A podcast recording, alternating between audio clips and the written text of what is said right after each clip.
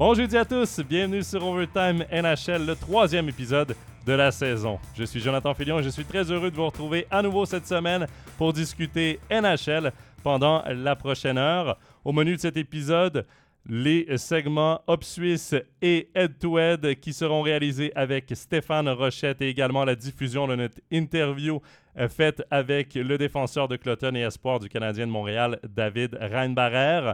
Avant tout, laissez-moi vous rappeler qu'Overtime NHL est disponible sur toutes nos plateformes numériques, sur nos plateformes d'écoute audio, également sur notre site internet et notre application MySports.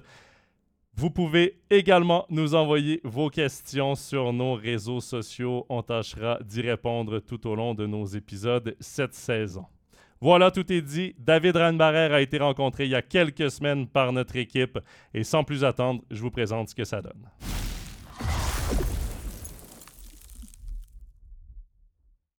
Pour ce nouvel épisode d'Overtime NHL, on a la chance aujourd'hui d'être avec le premier choix de la draft NHL du Canadien de Montréal l'été dernier, David Reinbarer, cinquième au total. David, thank you very much for being with us. Thank you. I have right away to ask two important questions. You spent a lot of weeks in Montreal this summer. Uh, have you learned some words in French? And have you tasted poutine?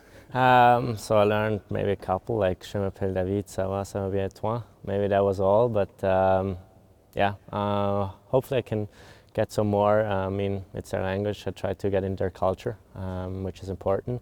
And then poutine, no, I didn't try it. I don't like cheese, so maybe one day, but uh, not now. it's a very good start. David, you had a very busy summer uh, with the draft, with the development camp. Uh, you came back here went to Montreal for the training camp. Do you realize what happened to you in the last months? I would say no. It's hard. I mean, um, it's a it's a long journey. Actually, a lot of traveling um, over the sea and back. So uh, maybe when I see the photos and all that stuff, where I wear the jerseys from Montreal, um, maybe then. But um, yeah, it's hard. It's hard to believe that you're actually um, right there. Uh, you need just a couple more steps, and then you're in there. But um, yeah, I hope uh, we'll get there soon. There are not a lot of Austrian born players in the story of National Hockey League. Uh, was it a dream for you or a goal when you were young? Yeah, for sure. I mean, um, in the last couple of years, we had a lot of draft picks, uh, Rossi and Casper. So it's like if they can do it, I can do it too. And uh, I mean, it worked out real well. Uh, I got the help from Cloten here, and um, yeah, I want to just say thank you from Cloten to be here in this uh, situation right now. Were you surprised at a certain point during the last season to see your name uh, with uh, the best prospect of this draft? Uh, it was a big surprise. Uh, I mean, I started maybe in the second or third round and made my way up into the first round and then top 10. Um, yeah, for sure it was a long way. I played a lot of games, uh, World Juniors and World Championship, but I mean, it helped me to get to the dream I was dreaming of. And yeah, I'm just happy to, to be in this situation right now. What was your reaction when you heard Carey Price uh, with hesitation, yeah. of course, but name your name? Um, yeah, I had goosebumps right away. Um, I guess my mind um, just fell off. I couldn't remember anything. Uh, I had to look at the videos. Um, then, uh, for sure, the big moment was for me when I went back to the family and saw uh, my dad and um, all my family happy and tears in in their eyes, uh, it was a special moment for me. For sure, uh, some tears uh, fell too. But um, yeah, I mean, it's so special to wear this jersey. Um, yeah, so I'm really thankful for that.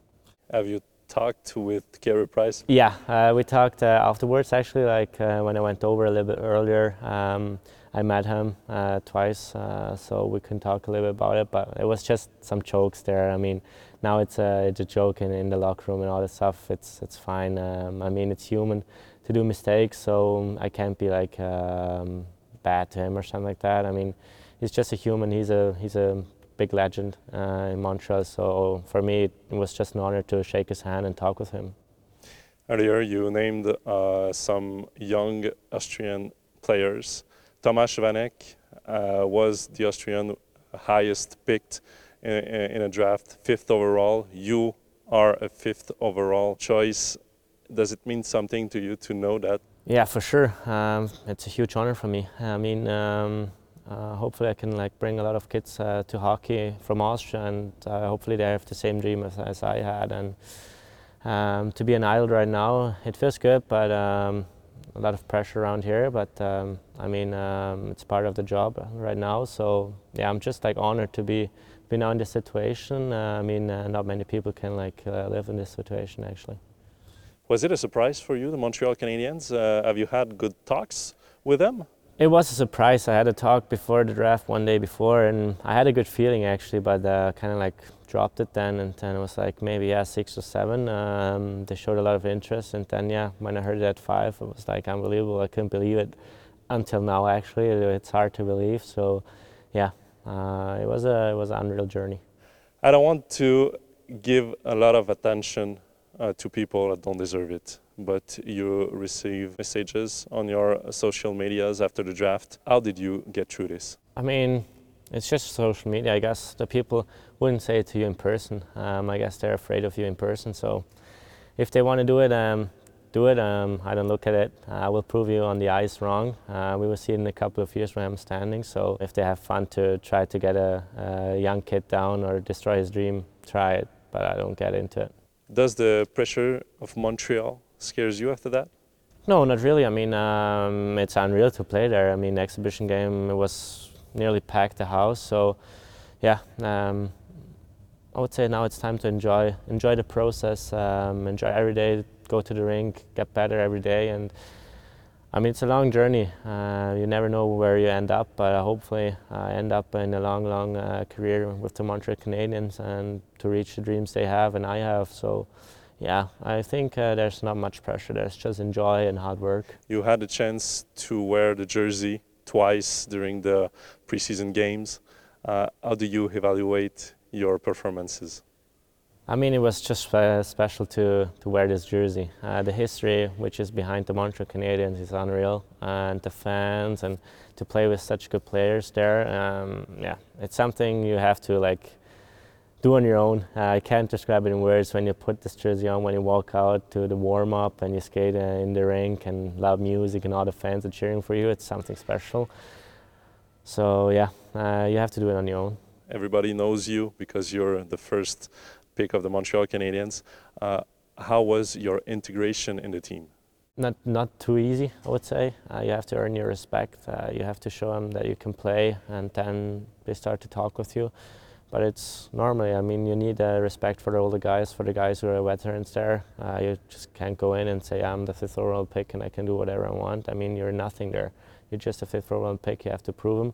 So yeah, uh, I had to prove me. Um, I had to show respect for all the other guys, and then, I mean, it was such such fun time, funny times over there, meeting all, all the guys. I mean, talk to Cole Caulfield, Matheson, Savard, and all those guys. It was it was, it was uh, su such special moment for me. Is there maybe a player uh, who helps you a little bit? I would say Kaiden Guhle. Like we played together, and he, we talked a lot together. Um, I would say him. I want you to give us uh, an idea of what is the media coverage in Montreal. How does it look like? Yeah, after every practice, probably you got interviews, and then they're like sending 15 to 20 guys around you and want to ask you some questions. And after every game, before every game, yeah, it's always media, media, media. But um, yeah, um, I guess it's business over there. Um, you're the money maker, so you have to do it. Intimidating, maybe? No, not really. I mean, it's part of your job. Um, yeah, sometimes they they t- ask you not not very nice questions, but sometimes yeah, it's it's funny to talk with them. If you have like a good charm, you can do it. What was the biggest difference you noticed between the European hockey and the North American hockey? Um, I would say the small ice. Um, everything is faster. Everyone is so good with the puck on the stick. I mean, you need to to look forward two or three plays um, to make a play. Uh, you have to be mentally and uh, physically prepared for it. Um, it's so hard. Every practice is like 120%, small area games and all that stuff. So it's another level over there. Martin St. Louis is the head coach of the Montreal Canadiens. Uh, we know him in Switzerland because he played in Lausanne for a couple of games. Uh, we know him also because of his great uh, career in, in NHL. How is he uh, as a coach? Um, he's quiet, I would say, um, but I mean his experience. Um, I think you can you can't find a coach with that experience. Uh, what he went through, uh, what he made with this uh, journey in hockey. Uh, I mean, you just can learn from him, and I'm thankful that he's our coach um, to learn from him. Are there players who impressed you during the camp? Yeah, for sure. I mean, you played with uh, Suzuki, Cool and all those guys on the PlayStation, and now you play on the ice with them and having fun. It's something different, I would say. Yeah, um, I would say those guys. I mean, they're so good at hockey and they love it, and yeah, um, you just have fun on the ice with them. They help you to get better. They tell you some details, so it's pretty special. After your first uh, experience, what do you think of the city of the Montreal and the organization? City is very nice. I like it. It's some parts are similar to Europe, so it's very nice. Kind of like feel home. And then the organization, it's um, yeah, uh, they look after the players. They do everything for the players. Uh, all the staff, GMs, coaches, um, yeah, they're amazing. Uh, you can't say anything about them. They're just like amazing. Were you disappointed in a certain way to be sent back here in Cloton? I mean, for sure, you want to play uh, right away into the NHL. Um, you want to reach your dream, but uh, like I said before, I mean, it's not a sprint; it's a marathon. So uh, I want to um, focus on a long career over there, and not a short one. So um, they have a plan with me, and uh, I'll follow that plan. As the Canadian, guide you on what you have to work on this year in Cloton? Yeah, for sure. Um, they have exchange, exchanges with our coaches. Um, I get text messages, uh, videos, so there's a lot of exchange. What will be your personal goals this season? Um, to develop myself for sure. Um, I want to um, get there where where they all wanted me. So uh, try to yeah help the team. Um, try to focus also on my game where I have to develop myself and yeah, hopefully we have a fun year and we can prove uh, again um, that we're not getting sent down uh, this year and maybe we get into the pre-playoffs or playoffs. Who knows? Do you play this year as your last one in Switzerland in your head? Yeah, in a certain way, I would say yes. Uh, I mean, my dream is to play hopefully next year over there. Um, so I try to enjoy every single moment when I'm here, when I'm playing in front of those great fans. I mean, they do so much for us, and so um, yeah, try to suck in every moment and just enjoy. David, thank you very much again, and we wish you a great season here in Cloton, and we can't wait to see you in the Montreal Canadiens jersey. Thank you very much for your time.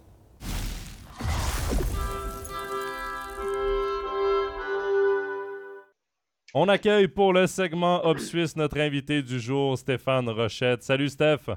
Salut Joe. Très heureux de te retrouver pour la première fois dans cette nouvelle saison d'Overtime NHL. Et Stéphane, d'entrée de jeu, on va parler de David Reinbarer. On vient de voir son entrevue. Un jeune homme posé, mature, qui sait à quoi s'en tenir pour les prochaines saisons parce qu'il y aura de la pression énormément du côté de Montréal pour lui. Oh oui, de la pression, il y en aura à Montréal. On sait que c'est probablement. Montréal et Toronto, c'est les deux marchés les plus compliqués euh, la NHL, peut-être au monde, pour jouer au hockey parce qu'il y a, il y a le hockey, puis après, il y a le hockey, puis il y a aussi le hockey, surtout à Montréal, encore pire qu'à Toronto. À Toronto, il y a du baseball, il y a du, il y a du basket, il y a quelque chose, mais à Montréal, il n'y a, que ça. Mais moi, ce jeune homme-là, vous savez, quand on repêche un joueur, euh, les équipes de NHL, j'ose espérer qu'ils font leur job. Je pense qu'ils font leur job. Et on sait que si, quand ils savent que si tu repêches un joueur à Montréal, il faut qu'il ait de la maturité, puis il faut qu'il soit solide, puis qu'il soit capable de s'exprimer. Et je pense que Barrère nous a prouvé qu'il était capable de le faire. Ses propos sont sensés, sont, posés, s'exprime bien en anglais. Je pense que ça faisait partie du package quand on a choisi de le, repêcher. On a regardé sa maturité. C'est peut-être une des raisons pourquoi on n'a pas pris le russe, parce qu'il faut dire qu'à Montréal, les gens étaient fâchés. Pas qu'ils aient pris Barrère, mais qu'ils n'aient pas pris le russe, parce que Barrère, ils ne connaissaient pas. Hein? À part la, NHL et la KHL en Amérique du Nord, il n'y a pas beaucoup de respect pour les autres championnats. On ne le connaissait pas, euh, Rennes Et puis, euh, les gens voulaient le russe. Mais c'est peut-être une des raisons pour laquelle Montréal n'a pas pris le russe, parce qu'en dehors de la glace, il paraît que c'est un phénomène, c'est un phénomène dans un vestiaire, c'est un phénomène en dehors de la glace. Euh, c'est un gars qui est lié par contrat en Russie. Donc, il y avait pas mal de, red flags, de, drapeaux rouges dans, son cas. Et c'est peut-être une des raisons qui ont fait que Montréal a opté, dans le doute, on a opté pour une barrière au niveau, si, c'est équivalent au niveau hockey, hein, qui est attaquant, qui est défenseur, évidemment, mais peut-être que ça a, ça a pesé dans la balance la maturité de Et, et j'en ai parlé dans le premier épisode de la saison avec Nicolas Ducharme. Il disait que, bon, pendant le camp d'entraînement, il s'est fait découvrir par les euh, partisans du Canadien, par les journalistes aussi, qui n'avaient aucune idée de qui il était, de son background ici en Suisse, de sa saison qu'il avait connue. Et euh, ben, pour la petite histoire, j'étais à Lausanne lors du match face euh, à Cloton vendredi dernier. Et je tombe nez à nez avec Guillaume Lefrançois, un journaliste de la presse. Ça fait quoi, à peu près un mois, ça faisait à, à ce moment-là, vendredi dernier, peut-être un mois et deux semaines qu'il avait été retranché du camp d'entraînement du Canadien de Montréal. Au total, au maximum, peut-être un mois et trois semaines, à tout près de deux mois. Et déjà, il y avait un journaliste de la presse qui était ici pour lui parler. Il espérait le voir jouer. Euh, mais je me dis, ils ont même pas laissé passer six mois. Là. C'est un mois et demi après, déjà, on le rencontre sur son retour en Suisse. Déjà, on veut savoir euh, où est-ce qu'il en est rendu dans son développement, là, évidemment, blessé à la main. Mais euh, ça prouve à quel point les médias montréalais sont omniprésents. Ils vont être omniprésents dans la carrière de David Reinbarer. Euh, juste par rapport à sa blessure qu'il a eue ici en Suisse, on a eu plus d'informations. Et ça, j'en parlais avec le chef presse de, de Cloton. Même lui, il était surpris. Euh, tout le monde a eu plus d'informations via les médias montréalais que dans le club de Cloton et dans les médias suisses. C'est assez incroyable quand même. Ben, c'est la réalité du marché de Montréal. Vous avez 20, 30, 40, tous les médias. un tweet sur le Canadien de Montréal, même s'il est banal, fonctionne plus qu'un tweet sur euh, n'importe quel autre sport ou même sur la politique. Donc, on sait que c'est une religion à Montréal. Hein, comme je dis toujours à Montréal, il y a le, Canadien, il y a la météo, puis il y a le gouvernement. C'est les trois principaux sujets de discussion. En dehors de ça, il ne se passe rien. Je suis méchant un petit peu. Mais euh, effectivement, mais ça, c'est une bonne nouvelle aussi que pour, le hockey suisse, c'est une bonne nouvelle, Rennes Barrère, parce que, en tout cas pour nous, Québécois, les gens vont comme entendre parler de façon régulière euh, du, championnat suisse. Les gens, ils savent que, ouais, il paraît que c'est pas mal là-bas, il paraît que les gars sont bien payés, il paraît que c'est un bon championnat, mais ouais, ouais, ouais, il n'y a pas beaucoup de, respect, hein, parce qu'on a toujours l'impression que le, Québec et Montréal, c'est le centre du monde du hockey sur glace, puis le reste, c'est les détails, à peu de choses près. Et puis là, tout à coup, ça va peut-être permettre aux gens de découvrir un autre championnat, découvrir d'autres réalités. Il y aura des articles qui seront publiés, des détails qui seront donnés. Et puis les gens vont se rendre compte ah, ah quand même, en Suisse, ils, savent plus ou moins, mais ça ne les intéresse pas plus que ça. Donc, ça, donc pour, pour, faire connaître notre marché, là où on travaille, ça va peut-être être intéressant. Puis tu parlais de, de Guillaume Lefrançois qui était là euh, pour voir jouer, euh, évidemment, euh, le jeune Reinbarer à, à, Lausanne. Ben, il n'a pas vu Reinbarer jouer, mais il a eu une longue discussion avec l'ancien capitaine des remparts de Québec après le match. il a rencontré Théo, évidemment, parce qu'il voulait savoir donc, ça fait partie. Les gars, ils posent aussi beaucoup de questions. Il a posé beaucoup de questions sur sa, dernière saison au rempart, la Coupe Mémoriale, etc. On sait que ça a été gros au Québec. Et là, il a posé beaucoup de questions à Théo sur le hockey suisse, etc., pour découvrir comment ça se passait, etc. Donc, c'est des journalistes d'enquête, etc. Donc, ils vont rapporter beaucoup, beaucoup euh, de, choses qui se passent ici. Je pense que ça va être ultimement bon. C'est toujours bon d'avoir des vedettes. On en parlait avec Connor Bedard tout à l'heure, mais c'est toujours bon d'avoir des vedettes qui sont connues au-delà des frontières. Euh, et ça, ça va être une bonne pub, je pense, pour, euh, suisse de façon générale. Oui, il me l'avait dit d'ailleurs qu'il voulait parler avec euh, Théo Rochette à la fin du match. Et d'ailleurs, Théo a marqué un magnifique but dès les premières minutes du match. Je pense qu'il a fait très bonne impression à Guillaume Lefrançois. Mais euh, c'est fou à quel point euh, j'ai discuté quand même plusieurs minutes avec lui. Il découvrait le championnat suisse. C'était la première fois qu'il assistait à un match, qu'il voyait un peu l'ambiance dans les patinoires suisses. Évidemment, à Lausanne, c'était pas une patinoire remplie, mais quand même, il y a de l'ambiance avec le COP lausannois. donc, mm-hmm. il a été impressionné. Je le voyais prendre des photos, des vidéos. C'est quand même euh, une belle découverte pour lui aussi dans un magnifique pays, dans un magnifique cadre. Donc, ça va certainement donner une belle visibilité à la National League. Steph, on va rester dans la National League slash le repêchage parce que la centrale de recrutement de la NHL a sorti son premier rapport qui arrive très tôt dans la saison. Il y a en Europe à peu près un mois d'activité, un mois et demi de jouer lors de la sortie du premier rapport. Dans les ligues nord-américaines, c'est à peu près ça aussi, un mois d'activité. Et euh, il y a deux noms qui ont retenu l'attention chez nous en Suisse, Léon Mugli et Daniel Ustinkov, qui les deux ont été classés comme espoirs de catégorie B. Il y avait des espoirs évidemment dans plusieurs catégories, la catégorie B étant des espoirs de deuxième, troisième ronde. Deux défenseurs de 17 ans qui ont des rôles dans des équipes de National League, rôle évidemment de troisième bloc, parfois septième défenseur. Est-ce que tu as été surpris de voir ces deux défenseurs-là euh, classés dans ce premier rapport. Et Steph, est-ce que ça vaut vraiment quelque chose, ce premier rapport? Euh, bon, la première question. La deuxième, c'est une question très, très ouverte. Je, te dirai mon opinion là-dessus, mais je ne suis pas surpris qu'il soit là-dessus parce que c'est deux jeunes qui jouaient déjà plus ou moins. Bon, Stinkoff a joué à Zurich l'année passée. Et c'est pas compliqué maintenant. si tu joues en Suisse, dans une ligue européenne connue, donc euh, Finlande, disons Suède, surtout Suède et, euh, et Suisse, peut-être un peu République tchèque, l'Allemagne, etc.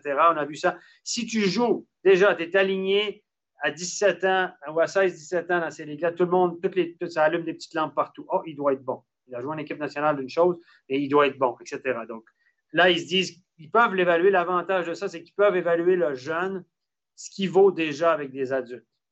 Ça, c'est tellement rassurant pour les scouts parce qu'ils peuvent être beaucoup plus sûrs de leur jugement que de voir un gars jouer contre des juniors. Et je ne suis pas surpris. S'ils jouent déjà, ils vont être classés. Tous ceux qui jouent déjà régulièrement, ils vont être classés A ou B. Euh, je ne suis pas surpris du tout. Après, ça ne garantit absolument rien. La suite de la saison, on dira plus. Mais ça, ça, annonce, ça annonce assez bien. Pour, euh, pour les autres, on a vu plusieurs noms. D'abord, bon, 2006, il paraît que ce n'est pas une mauvaise volée en Suisse, l'équipe nationale euh, des, des 2006. Mais euh, de voir les autres, là, le, nombre, le nombre de joueurs, il y en a plusieurs, cinq ou six qui étaient assez, là, excusez-moi, là, excusez-moi, là. Quand on a un gars repêché en Suisse par année, c'est énorme. Deux, c'est exceptionnel. Trois, on n'y pense même pas. Donc là, ces gars-là, euh, c'est un truc euh, bateau. Écoutez, la centrale de, recrutement de la Ligue nationale, je vais être méchant, mais les scouts qui travaillent pour la centrale, les, gens influents, des, des, agents de joueurs, des gens qui sont dans le milieu m'ont toujours dit Steph, les scouts qui travaillent pour la centrale de recrutement de la NHL, c'est en général des scouts que les clubs n'ont pas engagés. Puis, puis, bon, voilà, donc c'est la deuxième catégorie de scouts. On va parler de certains scouts et de leur pedigree. Je me garde une certaine réserve. La centrale de recrutement de la NHL, il faut expliquer aux gens, c'est un guideline. La NHL veut mettre en valeur. Donc, évidemment, les clubs, ils ne parlent, pas, c'est l'atome. Personne ne dit ce qu'ils pense des joueurs parce que tout le monde cache son jeu pour prendre le meilleur et puis les autres ne le voient pas. Donc, la NHL, pour mettre en valeur le repêchage, pour mettre en valeur de futures vedettes, on l'a vu avec Connor Bedard, on a mis sur place une centrale de recrutement qui ont leur propre scout, qui ne travaillent pas pour des clubs, qui, eux, évaluent, classent les gars, etc. On commence déjà à vendre notre salade, à mettre en valeur le prochain repêchage. C'est du marketing. C'est que du marketing. Ça ne représente en aucun cas l'opinion des clubs et l'opinion des, scouts de ces clubs qui, eux, ne disent rien parce qu'ils ne veulent pas vendre leur jeu. C'est des tombes, les gars. On ne parle pas. La, la qualité d'un scout, c'est de fermer sa gueule, c'est de se taire. Donc, eux, la centrale de recrutement, sont obligés de faire ça pour mettre en valeur les prochains, puis blablabla, puis blablabla. C'est du marketing. Alors, ça ne reflète en rien l'opinion des équipes. Évidemment, plus tu approches du repêchage, plus la centrale de recrutement est proche de la réalité parce qu'elle n'est pas stupide, là. Elle écoute à gauche, à droite, etc., etc. Elle voit. Donc, les catégories A, tu ne te trompes pas trop. Hein. voilà. Après, là, c'est vraiment, vraiment, vraiment à l'aveugle, honnêtement. Il euh, faut prendre ça avec des pincettes. Ces deux gars-là sont sur le radar, seront probablement repêchés s'ils jouent toute l'année avec des hommes ou on va se garder une gêne. Mais pour les autres, la catégorie C, là, oubliez ça, c'est du grand, grand, grand n'importe quoi. Ça veut, ça représente, mais strictement rien la valeur de ça. Surtout, surtout maintenant, c'est beaucoup trop tôt. Parce que les clubs de NHL sont comme les autres. C'est toujours le dernier match qui fait foi. Tu es aussi bon que les derniers matchs que tu as joué. on, est dans un, on est dans un business de court terme. C'est la réalité. Et David Reinbarer nous l'a très bien dit dans l'entrevue qu'on a présentée il y a quelques minutes. Lui, sur les premiers rapports de la centrale euh, de recrutement, paraissait sur le troisième, euh, un espoir, le troisième ronde. Il est monté deuxième ronde. À mi-saison, on parlait peut-être de lui comme fin de première ronde, début deuxième. À la fin de la saison, c'était top 10. C'est fou à quel point ça a changé vite, mais il est beaucoup trop tôt. Surtout pour des gars de cet âge-là où est-ce que le développement se fait à une, vitesse folle. Euh, selon aussi les responsabilités qu'ils ont dans les clubs. Parce que si à Zurich commence à avoir des, blessures ou à, à Zug, ils commencent à avoir des blessures dans, les brigades défensives, bien là, peut-être qu'ils vont avoir plus de responsabilités. Ils vont se mettre sous le radar. Et là, peut-être qu'ils vont monter début deuxième euh, ou ils vont glisser fin troisième s'ils jouent septième défenseur. Ils n'ont pas de temps playoff. Ça dépend de tellement de choses. Mais, c'est parfait pour nous. Ça nous fait, ça nous fait parler. exactement. Mais c'est exactement ça. La centrale de recrutement, c'est ça. Moi, je l'ai vécu là, pendant plusieurs années aussi. Quand mon fils était dans le junior, des fois, tu, regardes ça. quoi? Lui? Quoi? Non, voilà. Il faut prendre ça avec des pincettes et ça ne représente aucun cas. Ce n'est pas un sondage auprès des clubs. Ne pensez pas que c'est ça. C'est la centrale de recrutement de la Ligue nationale qui, qui et ses recruteurs qui ont sorti ça. Certains ont peut-être des petites informations, copient les autres, etc. Mais là, pour l'instant, c'est du marketing. On va parler de la NHL. On, on essaie de vendre nos futurs espoirs. Steph, segment Hop Suisse, évidemment, on parle normalement des euh, performances des Suisses en NHL et on va commencer. Euh, on a deux joueurs là euh, sur lesquels on va euh, on va se pencher dans cet, dans cet épisode. Tout d'abord, Roman on n'en a pas encore parlé cette saison dans Overtime NHL. Il a débloqué les compteurs. Il a 4 points là, dans ses derniers matchs. Au moment où on enregistre l'émission, évidemment, on a préenregistré euh, cet épisode d'Overtime NHL. Euh, mais Stéphane, j'ai vraiment l'impression que Roman dans les prochaines saisons, va avoir de la difficulté à rééditer ses exploits 2021-2022. C'était sa saison là, record où il avait eu, si je ne me trompe pas, c'était 96 points. Là, les prédateurs sont vraiment à la croisée des chemins. C'est une équipe quand même plus structurée que l'était par exemple les Sharks de San Jose et Rick Carlson l'an passé, lui qui a réalisé une saison incroyable. Je pense que Yossi a des responsabilités dans ce club-là, un club qui est dans une transition vers une espèce de reconstruction assez rapide. Euh, mais j'ai l'impression que va falloir s'attendre à un défenseur qui joue à la hauteur de son talent, mais plus dans le, le gap là, des 60 points que des 96 points comme il avait fait. J'ai cette impression. 96 points, c'est exceptionnel. On s'entend que c'était une année où il était vraiment au sommet, au sommet, dans des bonnes configurations, l'équipe allait bien, etc. Mais comme tu le dis, en NHL comme défenseur, si tu réussis plus de 60 points, c'est déjà, déjà, déjà monstrueux. On voit Eric Carlson cette année à Pittsburgh, il a de la peine à trouver sa place aussi. Et Eric Carlson, il faut voir dans quel contexte il a fait ces points-là. San Jose, il se foutait complètement de sa défensive, on s'entend. Ce n'est pas le cas d'Yossi. Non, non, non, non, non. C'est un défenseur conscient, c'est un défenseur, un leader de cette équipe à Nashville. Donc, le gars, le gars il ne va pas délaisser sa, défensive simplement pour faire des points. De toute façon, son contrat, il est en poche. Donc, il faut aussi voir ça. Hein. Donc, le gars, il est. Voilà, il n'a plus à se prouver, donc il travaille pour l'équipe, etc. Puis on sait que c'est un bon coéquipier, c'est un joueur d'équipe. Donc, effectivement, euh, les chiffres, euh, les chiffres seront peut-être un peu moins bons, mais moi, je moi, je, je, je dis, je pense que Yossi est, le meilleur joueur de l'histoire du hockey suisse. Pour moi, je le regarde jouer, je le trouve juste extraordinaire, ce garçon. Ouais. C'est moi ce qui m'a le plus frappé parce qu'on avait commenté ensemble le match hors concours, là, le match de préparation entre les Prédateurs de Nashville et, les, le mm-hmm. CP Bern l'an passé. Et euh, c'est bien beau de le voir à la télévision.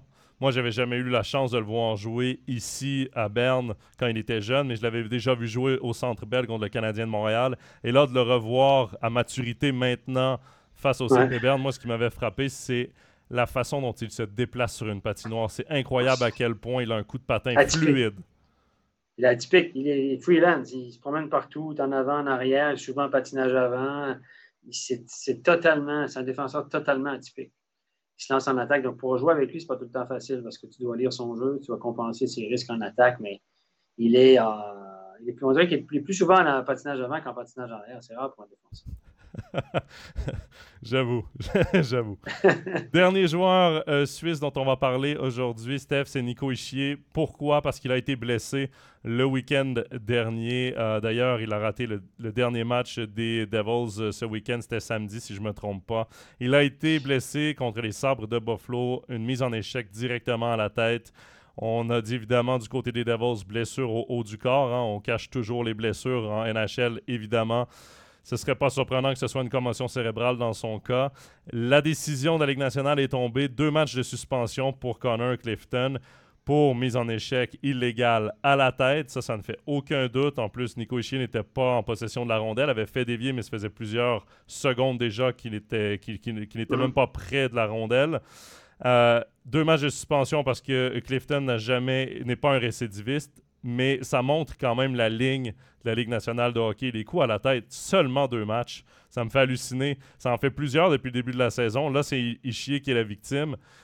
Deux matchs seulement, je trouve ça. Je trouve ça, je trouve ça vraiment très gentil de la part du comité de, ben, la, NHL, la, NHL, les coups à la tête, c'est pas encore dans la. On veut les bannir, mais on est toujours dans l'idée ah, les grosses mises en échec, ça fait partie du jeu, on veut du spectacle, blablabla, bla, bla, bla, on veut pas que les gens, les joueurs arrêtent de faire ça de peur d'avoir des suspensions. Mais là, là celle-là, elle est claire, nette, sans appel, c'est directement à la tête, elle est inutile, elle est un peu tardive. Et deux matchs, effectivement, il faut relativiser. aussi deux matchs sur 82, c'est absolument rien. Deux matchs ensuite sur 52, c'est plus conséquent. Deux matchs sur 82, c'est des peanuts. C'est des peanuts. Euh, mais c'est ça la mentalité de la, NHL. On trouve des excuses pour tout. Euh, bon, en Suisse, euh, en Suisse on n'est pas mieux avec l'histoire de, de, Dauphin. On on va pas, va pas se citer en exemple sur ce coup-là parce qu'on n'est pas fort non plus. Mais là, honnêtement, encore une fois, si on veut bannir, est-ce qu'on veut vraiment bannir les grosses mises en échec spectaculaires? Non, je n'y crois pas. Je ne sais pas si je me trompe pas, mais j'ai vu les statistiques de bagarre à NHL cette année. Il me semble qu'il y en a eu beaucoup.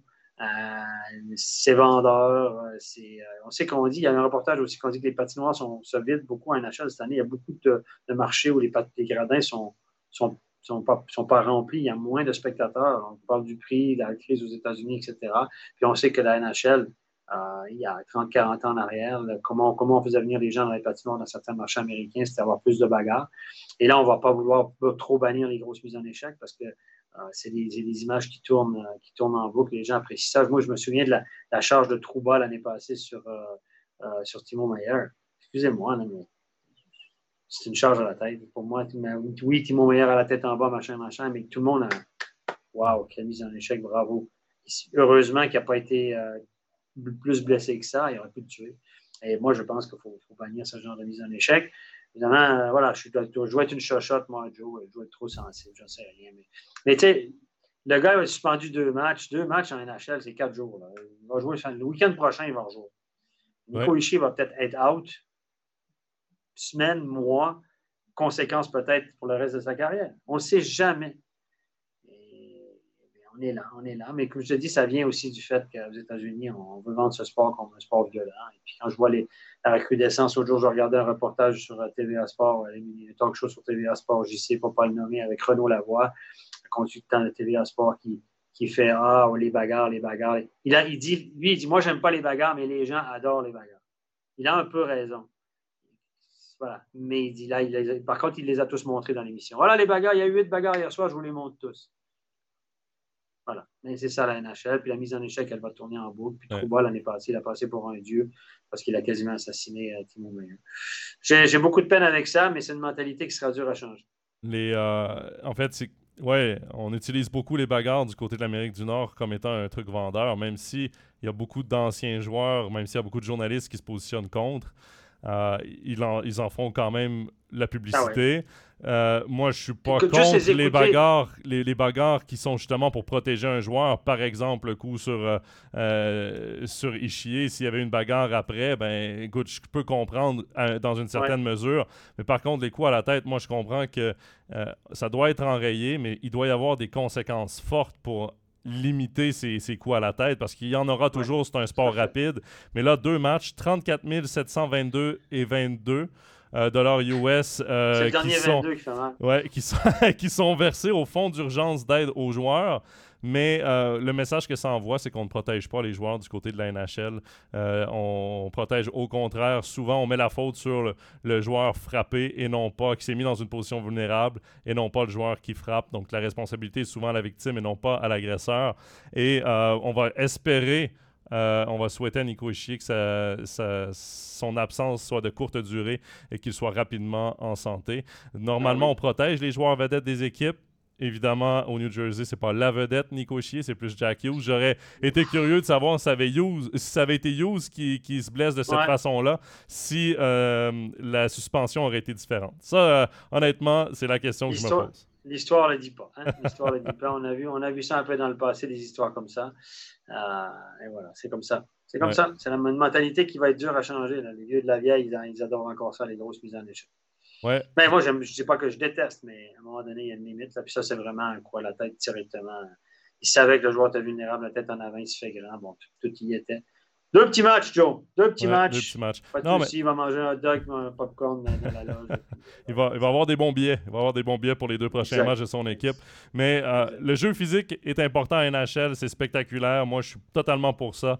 Mais les coups euh, salauds comme ça, un peu moins. Steph, on va maintenant passer au segment Head-to-Head. head Segment head-to-head avec Stéphane Rochette. Steph, le principe est bien simple. Je te donne une affirmation. Tu me dis si tu es en accord ou en désaccord et on débattra ensuite. On va commencer avec quelque chose qui a beaucoup fait réagir. C'est la suspension de 41 matchs à Shane Pinto pour des histoires de gambling. Pour vous mettre un peu en contexte, Pinto euh, a été sous enquête de la NHL ces derniers mois.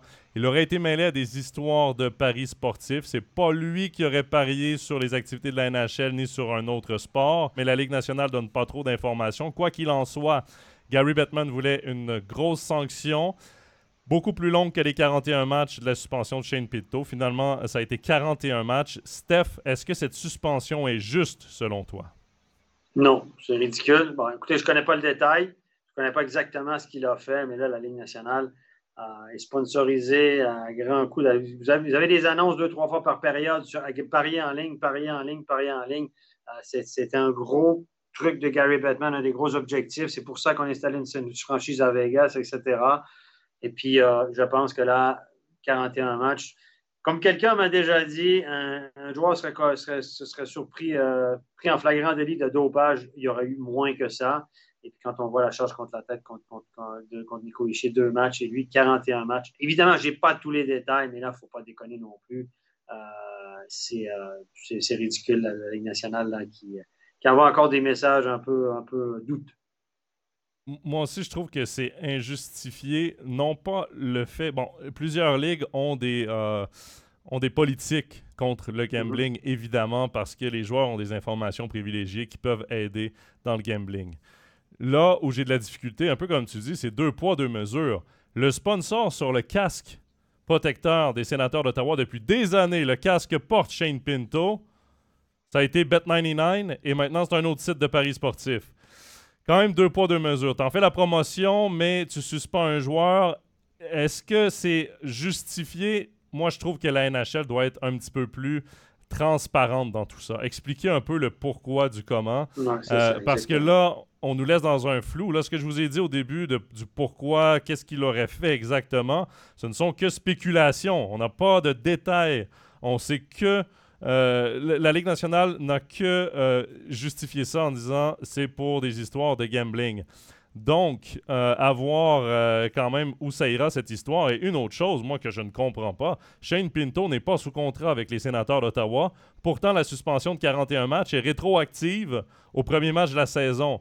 Donc, en ce moment, les sénateurs qui ont une quinzaine de matchs de euh, qui, ont une dizaine de matchs de jouer, là, tout près de 10 matchs de jouer, eh bien, euh, ça compte dans la suspension de Shane Pinto. Donc, pour l'instant, ça aide les sénateurs d'Ottawa, puisque eux n'ont pas besoin de signer Shane Pinto dans les médias, vont pouvoir le signer simple, seulement après euh, sa suspension.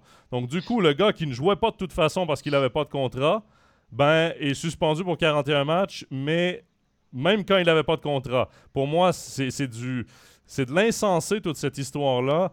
La Ligue nationale aurait dû être plus transparente et surtout, le truc là du contrat, attend qu'il soit sous contrat et la suspension aurait dû commencer au moment où le contrat est effectif. Ça, c'est quand même. C'est comme, comme quand tu donnes une suspension de six mois à un joueur au 31 mars. et que les mois d'été comptent. ben, exactement. Ça s'est vu ici en Suisse. Hein, à une certaine époque, il y a un tas d'élèves qui s'était fait suspendre pour neuf mois ou six mois ou je ne sais plus quoi.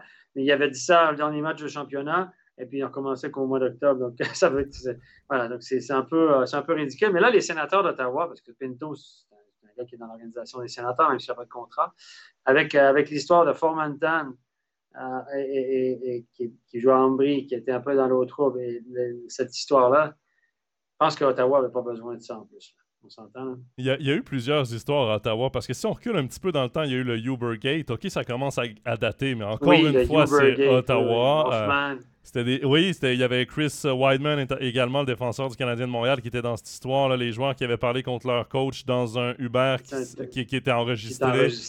Euh, il y a eu ça, il y a eu Formanton, parce que c'est le seul joueur en ce moment que tout le monde pointe du doigt pour cette histoire de viol collectif avec euh, Team Canada Junior. C'est le seul qui a jamais eu de contrat. C'est le seul que tout le monde pointe du doigt. Mais il faut, rappeler qu'il y a quelques joueurs là, dans, ce, dans le même bateau. Mais pourtant, Formanton, c'est le seul qu'on pointe du doigt. Euh, Maxime Comtois aussi, qu'on annonçait peut-être oui, étranger. Peut-être, mais encore là, c'est que des, des, rumeurs. Mais euh, bon, Formanton, évidemment, il n'y a pas eu d'accusation, là, euh, comprenez-moi bien. Mais beaucoup de rumeurs autour de lui. Là, Shane Pinto avec tous les déboires de l'équipe, c'est vrai que ça en fait beaucoup et ça nous amène justement, Steph, à notre deuxième sujet. L'entraîneur DJ Smith sera le premier coach congédié cette saison en NHL. Est-ce que tu es d'accord ou pas? Je pense que oui. C'est dans l'air. En tout cas, ben, nous, on écoute beaucoup les médias québécois, hein, les talk shows, etc. Et puis au Québec, ben évidemment, ça commence à chauffer pour lui. En Ottawa, on sait que c'est la frontière. Il y a beaucoup de la clientèle d'Ottawa est beaucoup francophone aussi, dans l'Outaouais, Gatineau, de l'autre côté de la rivière, du côté euh, du Québec, Ontario. Et euh, oui, oui, oui. Là, écoutez, avec Pierre Dorion, cette équipe-là est en éternelle reconstruction. On était quand on eu des choix de pêchage, etc. Euh, on a signé des contrats à long terme avec des joueurs, avec Ketchuk, avec Chabot, etc., etc. Puis ça, d'année en année, là, on vend, on a de la peine à mettre des gens dans les gradins, puis on a de la peine à, cette équipe-là a, de la peine à se mettre en route. Et je pense que là, il va falloir qu'on fasse un move, qu'on essaie de bouger quelque chose. Et la seule chose qu'on peut bouger à court terme, c'est l'entraîneur. Il faut dire qu'il y a un nouveau propriétaire aussi qui va pouvoir euh, éventuellement apporter son impulsion. Il faut dire aussi que nous, on a influencé aussi là-dedans parce qu'au Québec, tous les journalistes, Michel Bergeron en tête, euh, panéliste, consultant TVA Sport, etc., tout le monde essaie de pousser Patrick Roy. On dit que Patrick Roy est déjà en contact. On dit, j'ai pas d'infos là-dessus. J'entends ce que les médias disent. Là, j'ai pas d'infos particulières, mais euh, le nouveau propriétaire serait un grand fan de Patrick Roy et tout le monde dit pourquoi pas virer l'entraîneur et mettre Patrick Roy? Donc, au Québec, on est influencé peut-être par le fait que les médias québécois essaient pour une xième fois de nous placer Patrick Roy quelque part.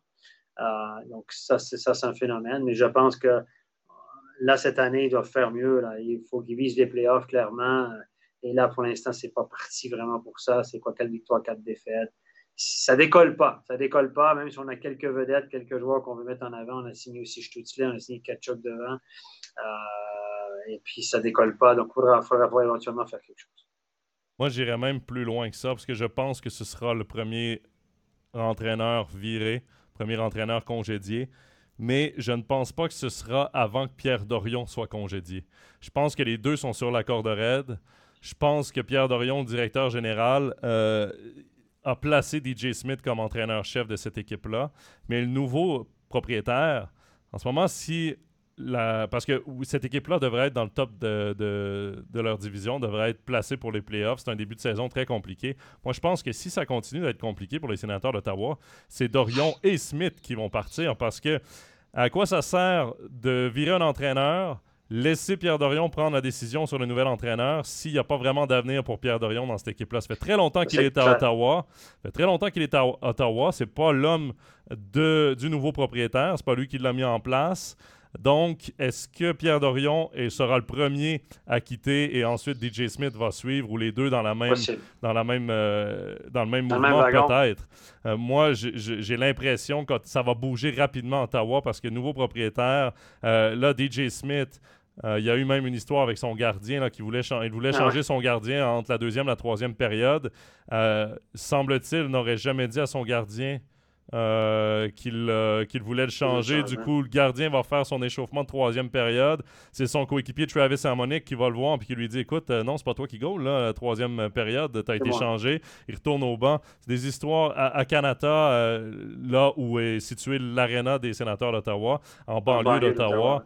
les, les, les fans qui demandent le congédiement de DJ Smith, je pense que l'entraîneur-chef et le directeur général sont vraiment sur la corde raide. Tu as parlé de Patrick Roy, Steph. On, a encore un peu de temps pour, discuter de ça. Patrick Roy, moi je te nommerais Bob Hartley. C'est un franco-ontarien qui vient de tout près d'Ottawa, ah. mais je suis pas certain qu'Hartley veut Bob Hartley a dit que sa carrière, il a dit qu'il en a assez, il passe ses hivers en Floride, il joue au golf. Euh, il, a, il, a, dit que c'était terminé pour lui. Mais ces gars-là, C'est peine à décrocher. Oui, parce que déjà, là, il est consultant NHL euh, pour RDS. Il est retourné dans ce poste-là. C'est des gars qui vivent de passion. Et moi, je te nommerais un troisième nom. Euh, je ne l'ai pas entendu nulle part. Je ne l'ai pas lu nulle part. Moi, c'est. Je trouve que ce gars-là mériterait une chance. Surtout que dans la région d'Ottawa-Gatineau, c'est une légende. C'est Benoît Groux. Moi, j'aimerais bien voir un entraîneur québécois, donc francophone et anglophone, dans ce marché d'Ottawa qui est un marché bilingue. Euh, Grou a été longtemps entraîneur-chef des Olympiques de Gatineau Hall, slash Hall, parce qu'à l'époque, c'était les Olympiques de Hall également. Ah, Il a fait un peu de transition.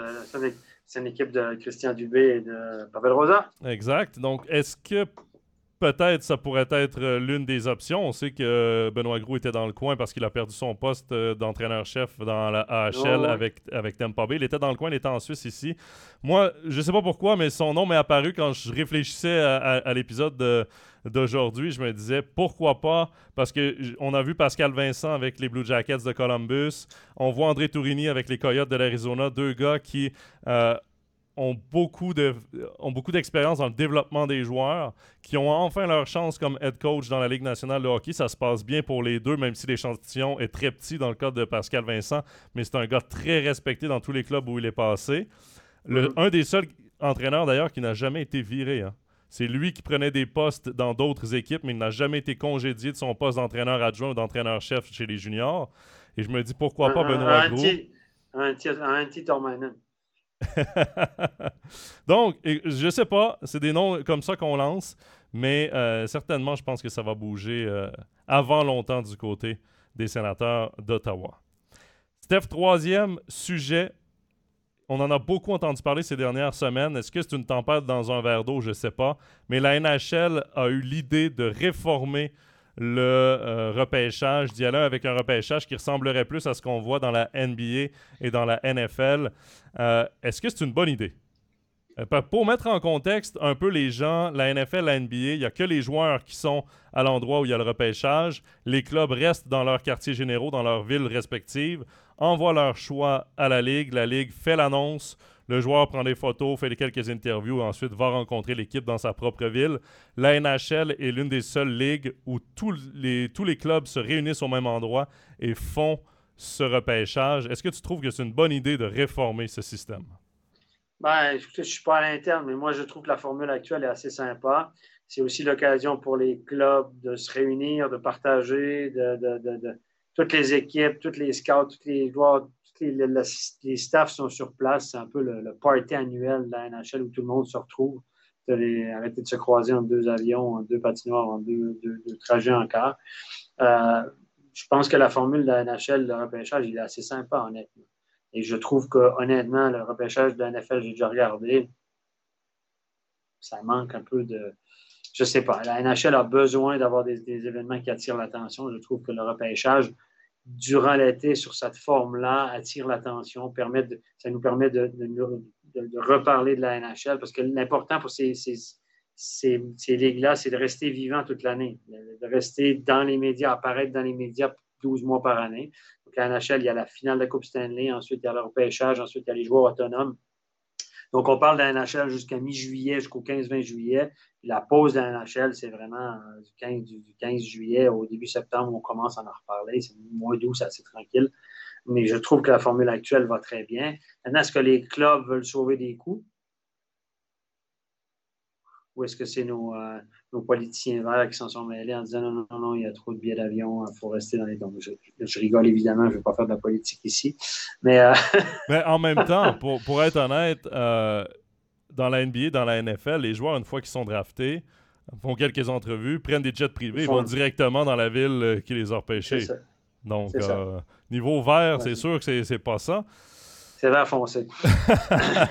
non, mais moi, je trouve je trouve que la NHL met de l'énergie peut-être pour réformer euh, le repêchage. Moi, je pense pas que c'est une bonne idée. Moi, pour être allé en présentiel à un repêchage NHL, pour le regarder euh, à la télé chaque année, je trouve que le spectacle est bon. Est-ce qu'il est long, trop long en première ronde? Oui. C'est peut-être de redynamiser tout ça, mais je trouve que ça fait un, beau show télé, un bon spectacle. Pourquoi? Parce que rapidement, tu as des interviews avec les scouts, avec les directeurs généraux, avec les joueurs. Euh, tu vois tout le monde interagir. Tu as des directeurs généraux qui se parlent entre eux. Il y a des, il y a des, euh, des échanges qui se font sur le, sur le, plancher euh, juste avant les, les choix.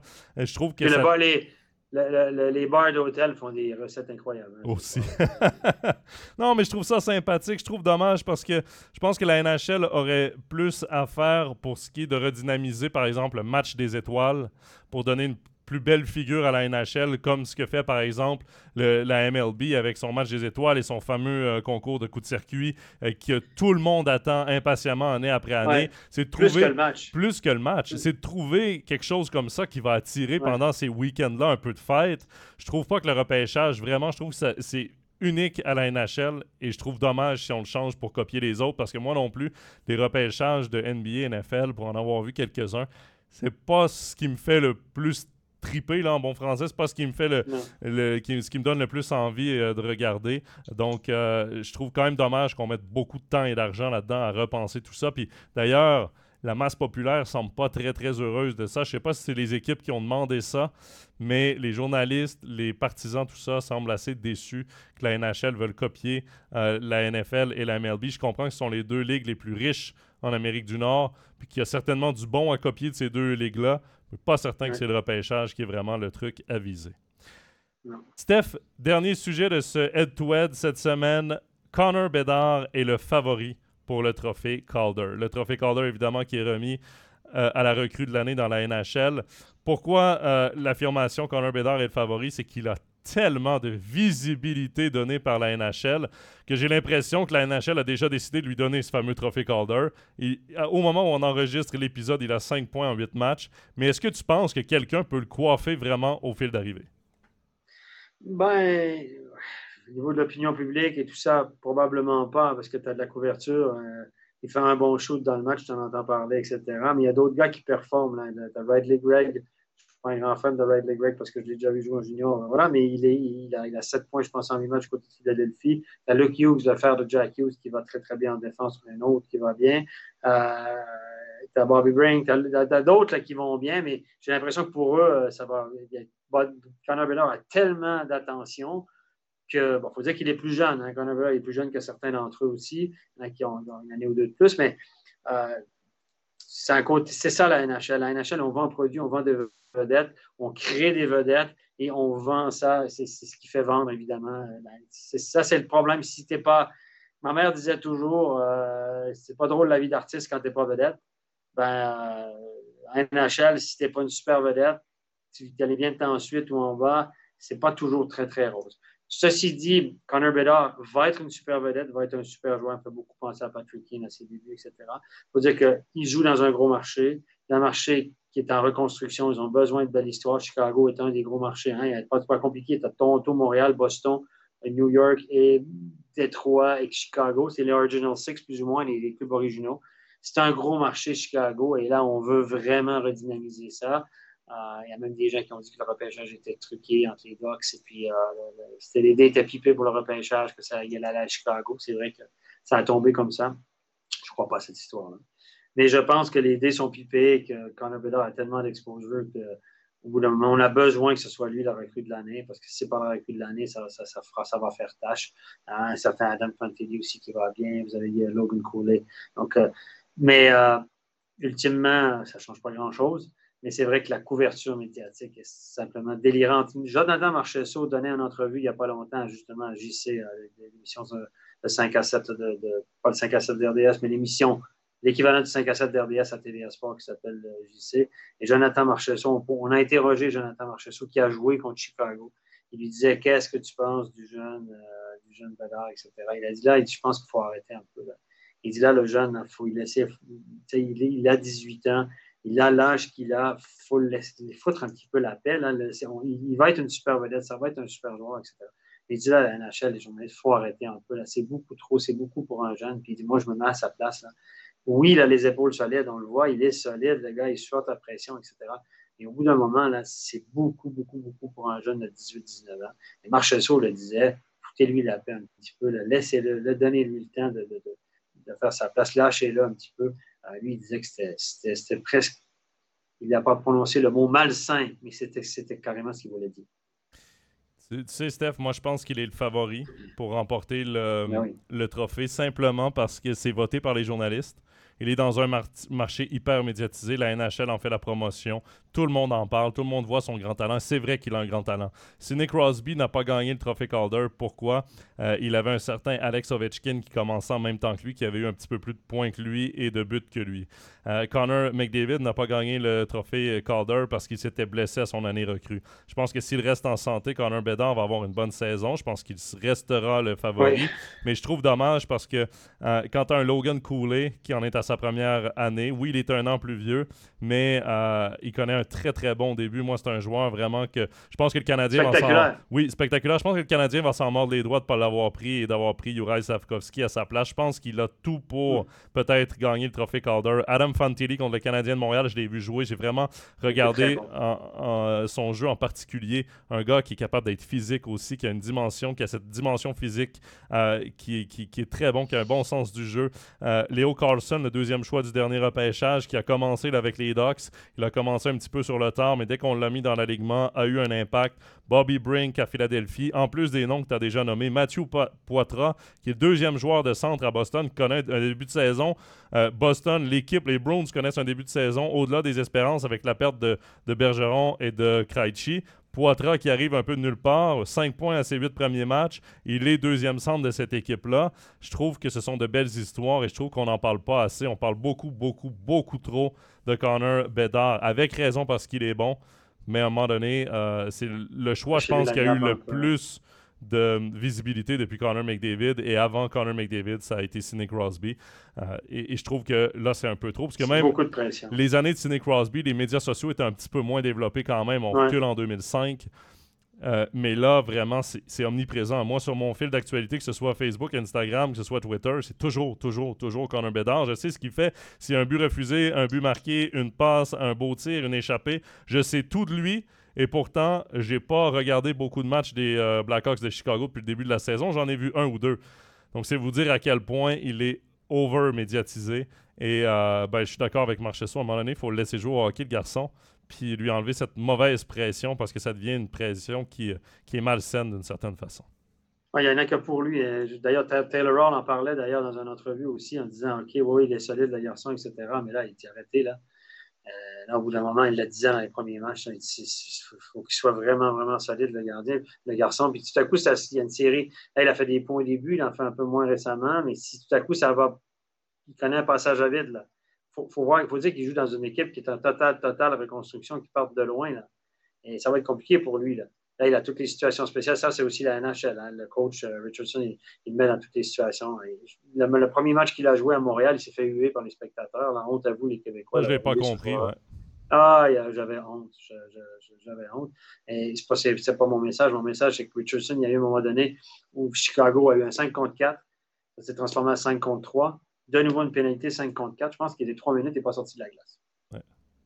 Non, puis euh, les joueurs, ses coéquipiers doivent en avoir assez aussi de répondre à des questions sur lui parce que euh, la couverture médiatique, on la connaît au Québec, euh, on la connaît à Toronto, mais en ce moment, toute la couverture de la Ligue nationale, chaque fois que les Blackhawks vont dans une ville, c'est des questions sur ah Connor Bedard, Connor Bedard, Connor Bedard. Ça doit être assez saoulant pour ses coéquipiers à la fin. Stéphane, merci beaucoup d'avoir été avec nous pour ce nouvel épisode d'Overtime NHL. On va te retrouver certainement un peu plus tard dans la saison. Toujours un plaisir de t'entendre.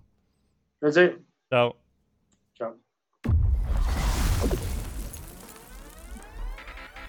C'est ce qui conclut le troisième épisode de la saison d'Overtime NHL. Rendez-vous ce samedi 4 novembre, 20h sur MySports pour le match de la semaine commenté en français. Je vous y retrouverai pour vous faire vivre le match entre les Prédateurs de Nashville de Romagnosi et les Oilers d'Edmonton de Connor McDavid, l'une des équipes les plus décevantes de ce début de saison en NHL. Rendez-vous également dans deux semaines pour un nouvel épisode d'Overtime NHL. Je vous rappelle que vous pouvez nous envoyer vos questions sur nos réseaux sociaux. On y répondra au cours des prochains épisodes. Également, Overtime NHL est diffusé sur toutes nos plateformes Facebook, YouTube, Spotify, Apple Podcast et SoundCloud. Également, tous les épisodes se retrouvent sur notre site internet et sur notre app mobile MySports. Merci à tous d'avoir été avec nous, encore fidèles au rendez-vous, et je vous dis à dans deux semaines. Bye bye.